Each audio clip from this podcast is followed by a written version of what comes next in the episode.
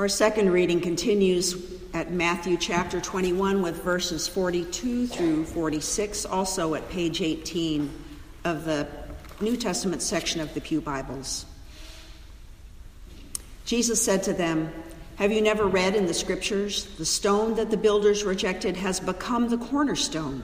This was the Lord's doing, and it is amazing in our eyes. Therefore, I tell you, the kingdom of God will be taken away from you and given to a people that produces the fruits of the kingdom. The one who falls on this stone will be broken to pieces, and it will crush anyone on whom it falls. When the chief priests and Pharisees heard his parables, they realized that he was speaking about them. They wanted to arrest him, but they feared the crowds because they regarded him as a prophet. We celebrate the written word of Scripture we celebrate the living word, Christ among us. Please join me in prayer.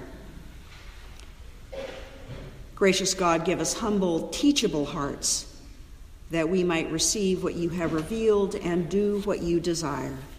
Amen. This is not the parable I'd have hoped would pop up in the lectionary this week. Haven't we had more than enough violence this week? This is not a pretty parable. It begins with a situation that was business as usual in, the, in Roman occupied Palestine. A landowner does everything he needs to do to establish a working, productive vineyard, and then he leases it to tenants to run things while he's away. At harvest time, he sends his servants to collect his share, his share as the owner and entrepreneur, but the tenants beat and even kill his servants.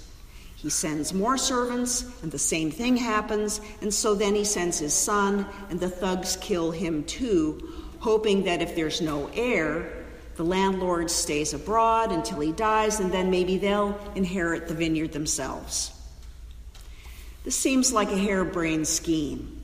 Do they really think they're going to get away with it? It reminds me of an I Love Lucy or Seinfeld plot, except that it isn't remotely funny. But then I never thought Lucy or Seinfeld were funny either. Don't these people realize that eventually all the lies will unravel and they'll be exposed? Jesus seems to think so. After telling the parable, at least according to Matthew, Jesus asks, When the owner of the vineyard returns, what will he do to those tenants? Right on cue, the religious leaders fall for the trap hook, line, and sinker. He'll put those wretches to a miserable death and lease the vineyard to other tenants who'll give him the produce, at the harvest time. Okay, first, notice that it wasn't Jesus who said those words about the miserable wretches. It was his audience. His audience assumed that the vineyard owner would be vengeful and violent. Still, Jesus follows with the punchline of this dark joke Haven't you read the scriptures? The kingdom of God will be taken away from you and given to people who produce the spirit the fruits of the kingdom.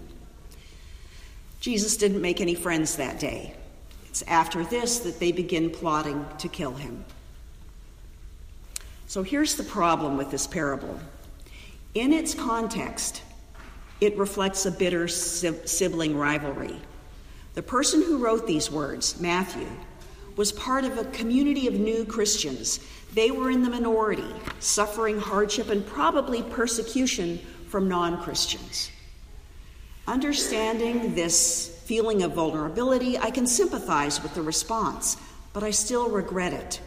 Because when Christianity went from persecuted minority to the majority religion of the Roman Empire and grew into the most powerful political and cultural force in Europe, these same verses and others like them helped to justify centuries of mistreatment of Jews by Christians.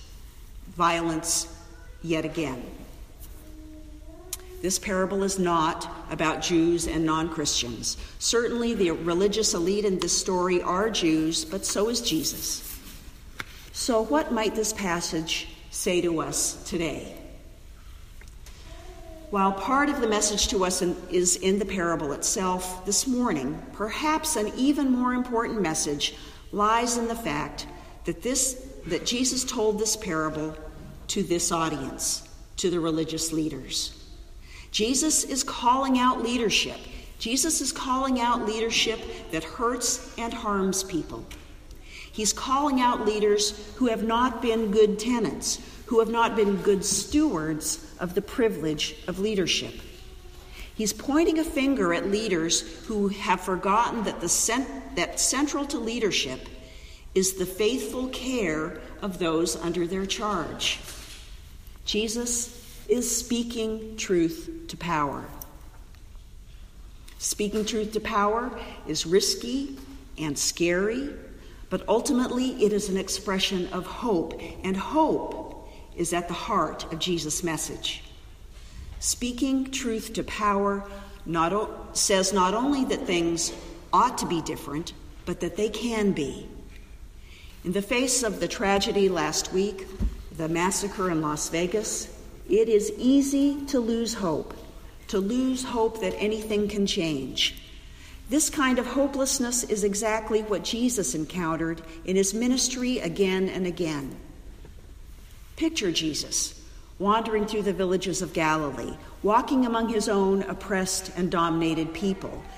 Their hopelessness left them paralyzed between two versions of despair the violent despair of the terrorist or the resigned despair of going along with the way things are.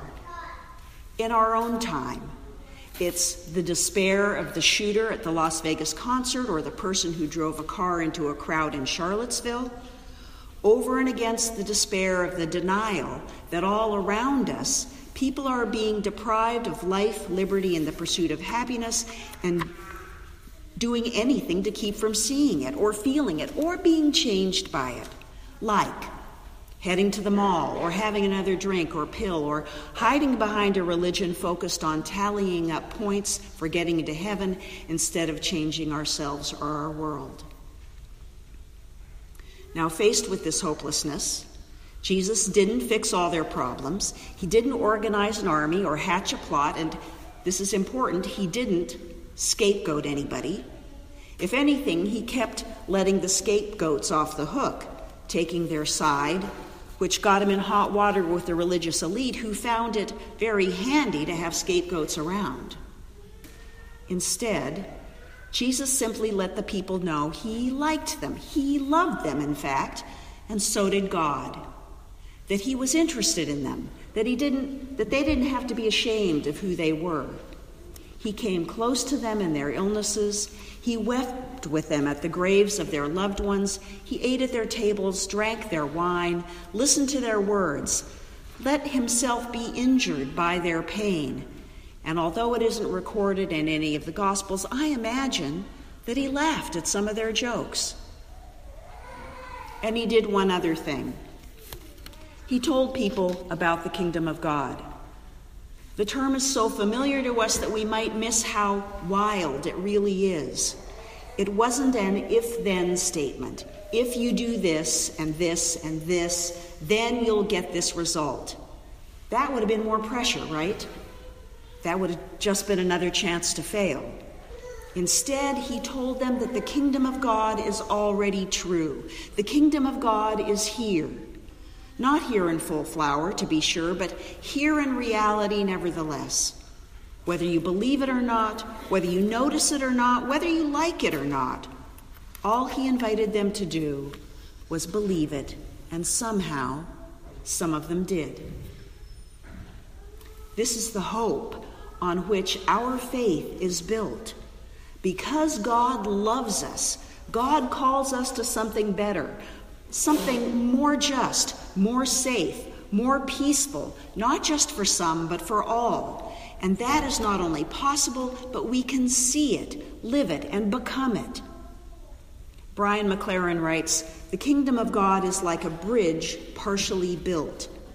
We who believe in the destination to which the bridge leads, we who can see the promised land on the other side, walk out on the unfinished bridge carrying building materials, and through our faith and work, we extend it farther and farther out over nothingness day after day. The building material we see Jesus use in today's passage is speaking truth to power. Therefore, it is one of our building materials.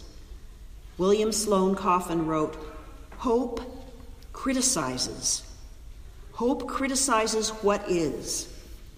Hopelessness rationalizes it. Hope resists. Hopelessness adapts. In the days following the tragedy in Las Vegas, a familiar rhythm of grief emerged. Politicians, religious leaders, and other public figures offered thoughts and prayers to those afflicted. This response has become so common that many see it essentially as just a performance, an act that too often replaces action.